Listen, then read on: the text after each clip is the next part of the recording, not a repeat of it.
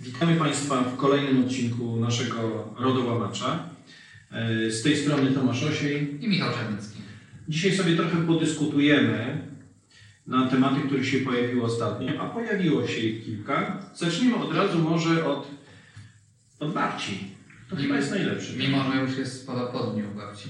Tak, ale biorąc pod uwagę, że za Dzień Babci, a babcia jest ważna każdego dnia, zacznijmy od babci, zacznijmy od takiej sprawy powiązania babci e, z Facebookiem, a bardziej Facebooka z babcią. Otóż wydarzyła się rzecz niesamowita, która spowodowała podniesienie ciśnienia wszystkim osobom zajmującym się RODO i prywatnością. Okazało się, że babcia zamieściła zdjęcia swoich wnuków na Facebooku. No i co dalej się podziało? Podziała się rzecz niesamowita społecznie, mianowicie mm, rodzice tych, tychże dzieci, no, z tego co pamiętam to chyba y, Mama. matka, mama, stwierdziła, że jest to y, gigantyczny problem oraz przestępstwo, że te zdjęcia tam się znalazły. Użyła różnych środków do tego, żeby te zdjęcia stamtąd zniknęły. No chyba ostatnim środkiem było to, że można było po prostu przyjść do tej babci i powiedzieć babciu, y, mamo, czy możesz po prostu te zdjęcia stamtąd usunąć, ale no, nikt nie wpadł na to, że to jest możliwe. Doszło oczywiście do sporu sądowego i w tym sporze sądowym rzecz najciekawsza się wydarzyła. Mianowicie sąd stwierdził po pierwsze, że zdjęcia należy usunąć, a po drugie, co nas najbardziej zaciekawiło, że stosuje się tutaj RODO, czyli w przypadku y, Holandii, gdzie to miało miejsce, stosujemy y, GDPR. No i tu zaczęła się cała dyskusja pod tytułem jakże to przełomowe orzeczenie, które będzie miało wpływ na, na prywatność w całej Europie, no i na pewno mm, i będzie miało jakieś odniesienie do tego, co jest w Polsce. E, ja powiem od razu wprost. Moim zdaniem żadnym przełomem nie jest. Dodatkowo nie zgadzam się z tym orzeczeniem i uważam, że nie stanowi on ani niczego dobrego, ani nie jest przełomem, a robi złą prasę dla RODO, bo po raz kolejny pokazuje, że RODO się pojawia tam, gdzie są jakieś quasi absurdy. E, A cała historia polega na tym, że jest pewne ograniczenie, jeśli chodzi o stosowanie RODO, mówiąc o charakterze osobistym. Moim zdaniem mm, w żadnym wypadku ta nasza babcia nie wyszła poza charakter osobisty jestem zdziwiony tym orzeczeniem, ale traktuję je jako rodzaj ciekawostki, które zawsze się pojawia w obszarze ochrony danych czy w ochronie prywatności zawsze się pojawiają i tutaj też się pojawiło takich orzeczeń, moglibyśmy cytować naprawdę dużo. Ja to tak traktuję. Wiesz co, ja się z Tobą akurat nie zgadzam. Uważam, że No, trudno. sąd wykazał się tu e, zbytnią łagodnością. E, W Holandii jednak stosowano kiedyś kary mutylacyjne. E, Tam po portach topiono przestępców, więc tutaj e, daleko wykraczająca łagodność. E, Natomiast mówiąc serio, uważam, że jest to e, wyrok smutny, smutny, smutny też dla RODO. E, Przede wszystkim dlatego, iż nie przeanalizowano tej kluczowej przesłanki, o której wspomniałeś. To znaczy nie sprawdzono, czy był to ten charakter domowy, innymi słowy, czy te zdjęcie było szerzej upublicznione na Facebooku, czy tylko było w prywatnym profilu babci. Znaczy jestem ciekaw, do czego to doprowadzi, bo na przykład w czasie wojny sąsiadka obok mnie, w sensie Tak, te, długo przed moim urodzeniem gdzieś tam przechowywała przed Niemcami, chowała radiostację i być może teraz zamiast tej radiostacji gdzieś w piwnicy będzie klaserię ze zdjęciami wnuków trzymać, bojąc się, że ktoś przyjdzie i każe je usunąć. No mniejsze zastanawia, gdzie jest dziadek, ale, ale może, Gdzie był dziadek? może, może zostawmy to już e, innym, może zostawmy psychologom, może pedagogom, nie wiem, to ktoś inny to oceni. W każdym razie my jesteśmy jak najdalsi od RODO i po prostu mm, pozostawmy gdzieś trochę zdrowego rozsądku i zostawmy tą babcię w spokoju, to jest problem bardziej społeczny mm, niż prawny. e, Zostawmy. Przejdziemy teraz do rzeczy bardziej e, prawnych, takich, które rzeczywiście nie mamy wątpliwości, że one się pojawiły, czyli mamy coś, co nas, dla nas było wielkim zaskoczeniem, mianowicie obowiązek informacyjny wobec członków zarządu osób prawnych. Co myślisz? Tak, znaczy w, Czy przypomnij, jesteś zaskoczony? Przypomnijmy, że pojawił się taki komunikat, y, takie stanowisko na stronie urzędu, iż y, należy też dopełnić ten obowiązek informacyjny z artykułu 13 albo 14 RODO, RODO w sytuacji, gdy w treści e, jakichś dokumentów pojawiają nam się te e, dane osób pra- prawnych, dane członków zarządu, Tak. Które są w obrocie gospodarczym, dodajmy. I y, tak, to jest taka nowość, że pojawili się w karesie i są w obrocie gospodarczym. Uważam, że jest to fantastyczny pomysł. Ja cały czas uważam, że obowiązków informacyjnych jest za mało, są one za krótkie, są za proste. E, Zdaję sobie sprawę, że osoba, która zakłada działalność, która gdzieś funkcjonuje kilka, kilkanaście lat w obrocie gospodarczym, ona może być zaskoczona. No wyobraź sobie, podpisujemy umowę, e, ty się podpisujesz, ja się podpisuję, no i gdzieś okazuje się, że prawda, ten podpis to są nasze dane osobowe, one idą do, do drugiej strony, one gdzieś jeszcze wiszą w internecie. Jest to spore zaskoczenie, myślę, dla przedsiębiorców. To jest bardzo duże zaskoczenie. Tak na marginesie, tak jak o tym mówisz, yy, bardzo ciekawie oczywiście jak zawsze, przypomniał mi się taki wyrok, e, chyba z Sądu Administracyjnego w ale nie dam sobie głowy uciąć, którym pewien z urzędników wysoko postawionych bronił się przed tym, że jego podpis jako urzędnika stanowi dane osobowe i nie wolno go poddać ocenie e, charakteru pisma, e, ponieważ jego podpis mówi dużo o tej osobie. Myślę, że mówi dużo, a sądzę, że jeszcze więcej w obrocie gospodarczym e, powiedziało to, że po pierwsze znalazł się w tym obrocie, że jest tak zdziwiony. To jest trochę podobna sprawa, że ludzie są zdziwieni, że dane są w obrocie gospodarczym, chociaż są w biznesie. Ja przede wszystkim liczę tu na konsekwencje urzędu. To znaczy, dla mnie naturalną konsekwencją tego stanowiska jest fakt, iż jeżeli na przykład masz potencjalnego kontrahenta, myślisz o zawarciu z nim umowy, więc włączasz komputer i sprawdzasz jego dane w KRS. I teraz logicznie i konsekwentnie powinieneś wysłać mu obowiązek informacyjny. Dlatego, że właśnie dokonujesz przetwarzania jego danych w sposób zautomatyzowany, Oczywiście. czyli jest to y, literalnie artykuł drugi RODO. A jeśli jeszcze sprofilujesz, Nie daj Boże. to nie daj Boże, a jak się wyjdą jeszcze jakieś dane szczególnie wrażliwe Jeszcze sprawdzisz na Facebooku, na LinkedInie. i tam na pewno jakieś dane wrażliwe wyjdą, to A to dodajmy, sprawdzasz cały czas w sposób zautomatyzowany za pomocą y, przeglądarki, za pomocą sprzętu służbowego. To wyraźna zgoda. Do czego, do, do, do czego my dojdziemy? Może, może nie idźmy tą drogą. Ale ja też jestem za tym, żeby obowiązków informacyjnych było oczywiście jak najwięcej, yy, ale to jest I jak najdłuższa. jak najdłuższe. I żeby jeszcze wszyscy je rozumieli. Tak, to wtedy na pewno dojdziemy do, do jakiegoś rzeczywiście rezultatu. Dobrze, zostawmy podwórko polskie. Teraz powracamy do y, bardzo ciekawej sprawy. To znaczy może nie tyle powracamy, bo jeszcze nie byliśmy w Hiszpanii, sobie podróżowaliśmy przez Holandię, ale teraz jesteśmy w Hiszpanii.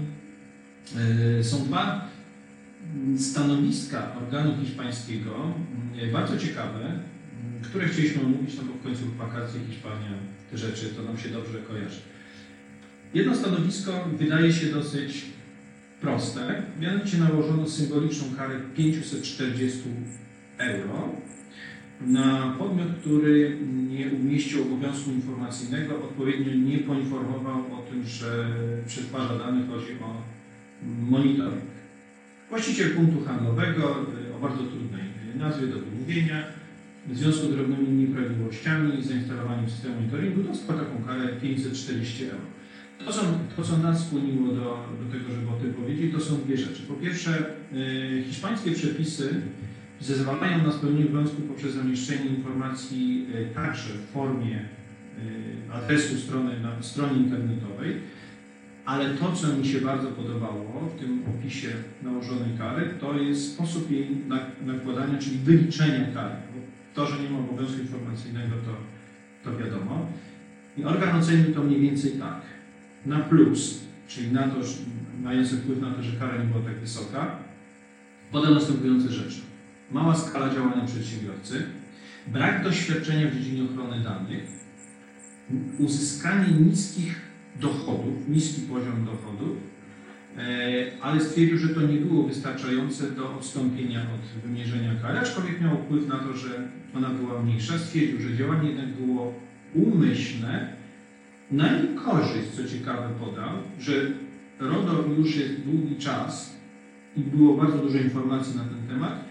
I ostatnia rzecz, dowiedział się o tym naruszeniu od podmiotu e, trzeciego. Tu w Hiszpanii jeszcze jest taka administracyjna ciekawostka, że można się poddać, znaczy można się zgodzić, wtedy grzywna jest obniżenie kary o 20% w przypadku e, poddania się tej karze, uznania wszystkich okoliczności, No i oczywiście ten podmiot to zrobił i w sumie nie otrzymał tak gigantycznej kary, y, czyli większej niż 540 euro, otrzymał 540 euro.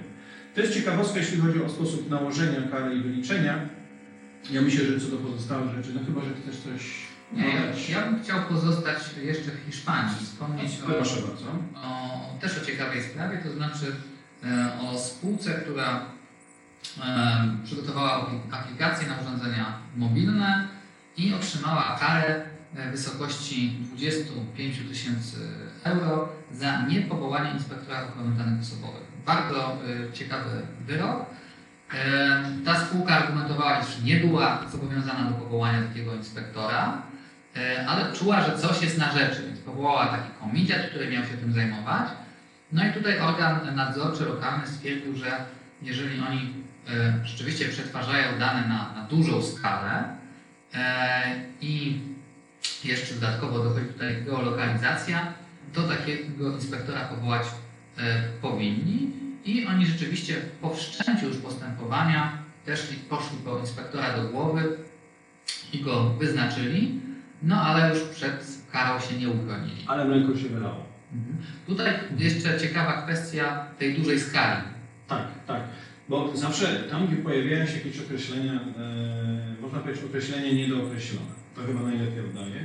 Wszyscy szukają jakiejś wykładni mówiąc, czym jest duża skala. I tutaj mam, mamy taką informację o tym, że uznano, że jest to duża skala. W innych krajach, e, przykład w Estonii uznano, że duża skala została określona na poziomie 5 tysięcy osób. To oczywiście można odpowiednio przeliczać proporcjonalnie do liczby mieszkańców e, i wyciągnąć z tego jakieś informacje. E, To, co tu w tej sprawie mnie bardzo zaintrygowało, to, e, to jest tak, że ten administrator w pewnym momencie powiedział, powołałem komitet, powołałem podkomitet i w zasadzie, żeby, żeby się uchronić od nałożenia kary, to wyznaczyłem tego inspektora, chociaż mleko się rozlało. Urząd wręcz odczytał to w ten sposób. Aha, jeśli wyznaczyłeś, a nie było obowiązkowe, miałeś wątpliwości, to znaczy, że się de facto w sposób pośredni przyznałeś, bo go wyznaczyłeś.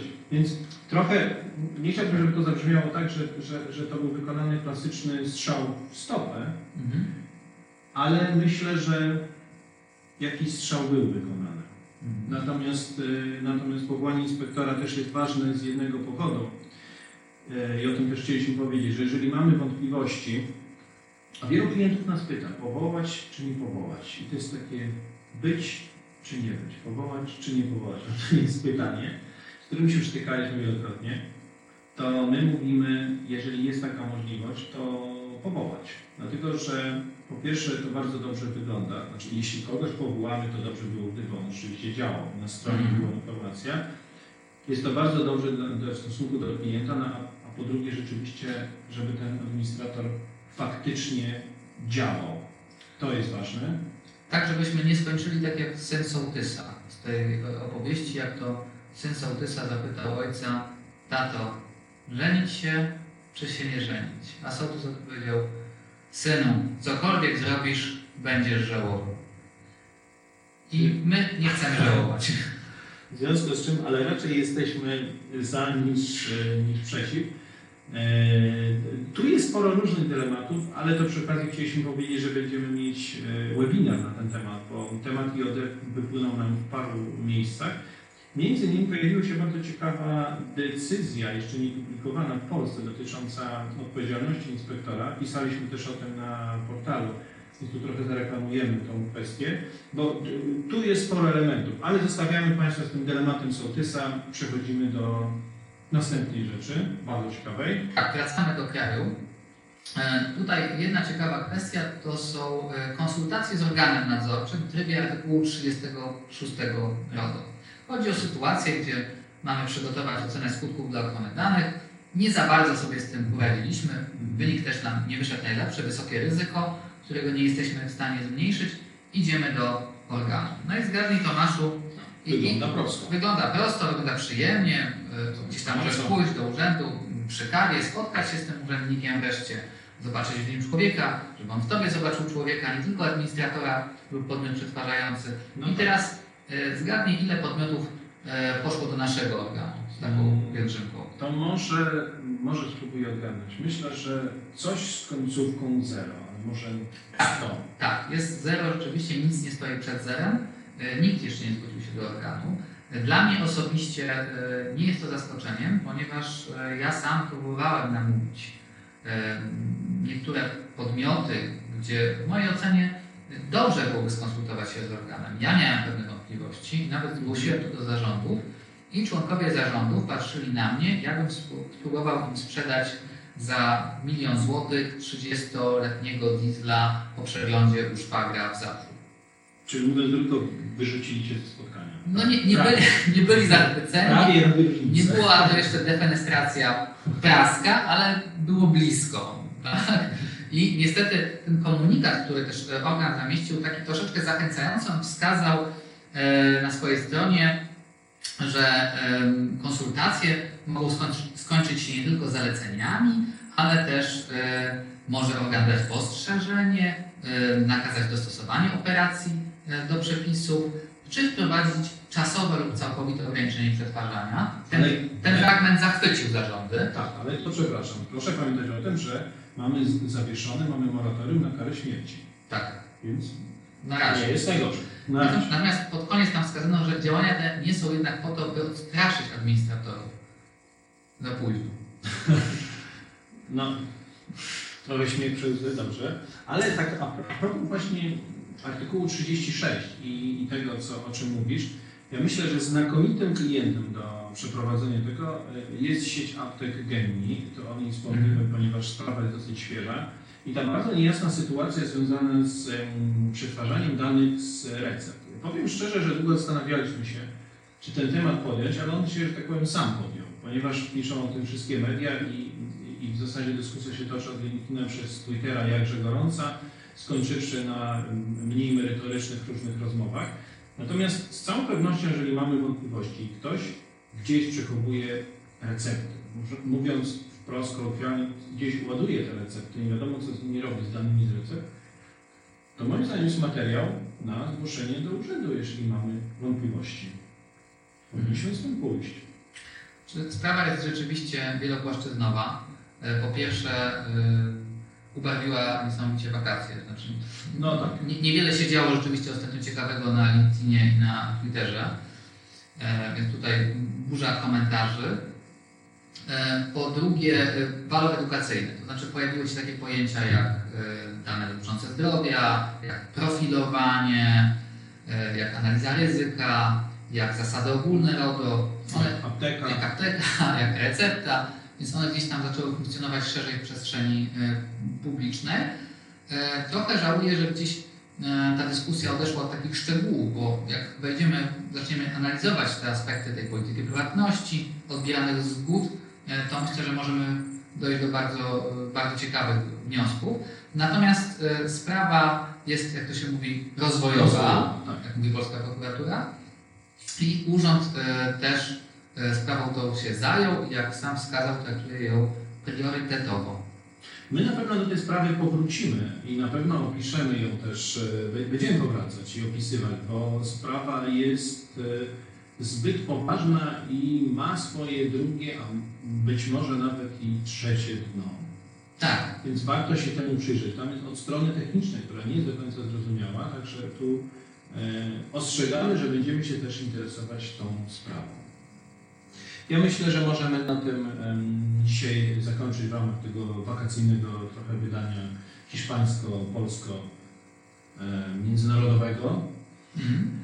e, i podziękować za spotkanie. Następne tematy przygotujemy równie ciekawe, także bardzo dziękujemy. E, Żegnamy się. Tomasz Osiej. z i Michał. Do zobaczenia, do, do usłyszenia bardziej.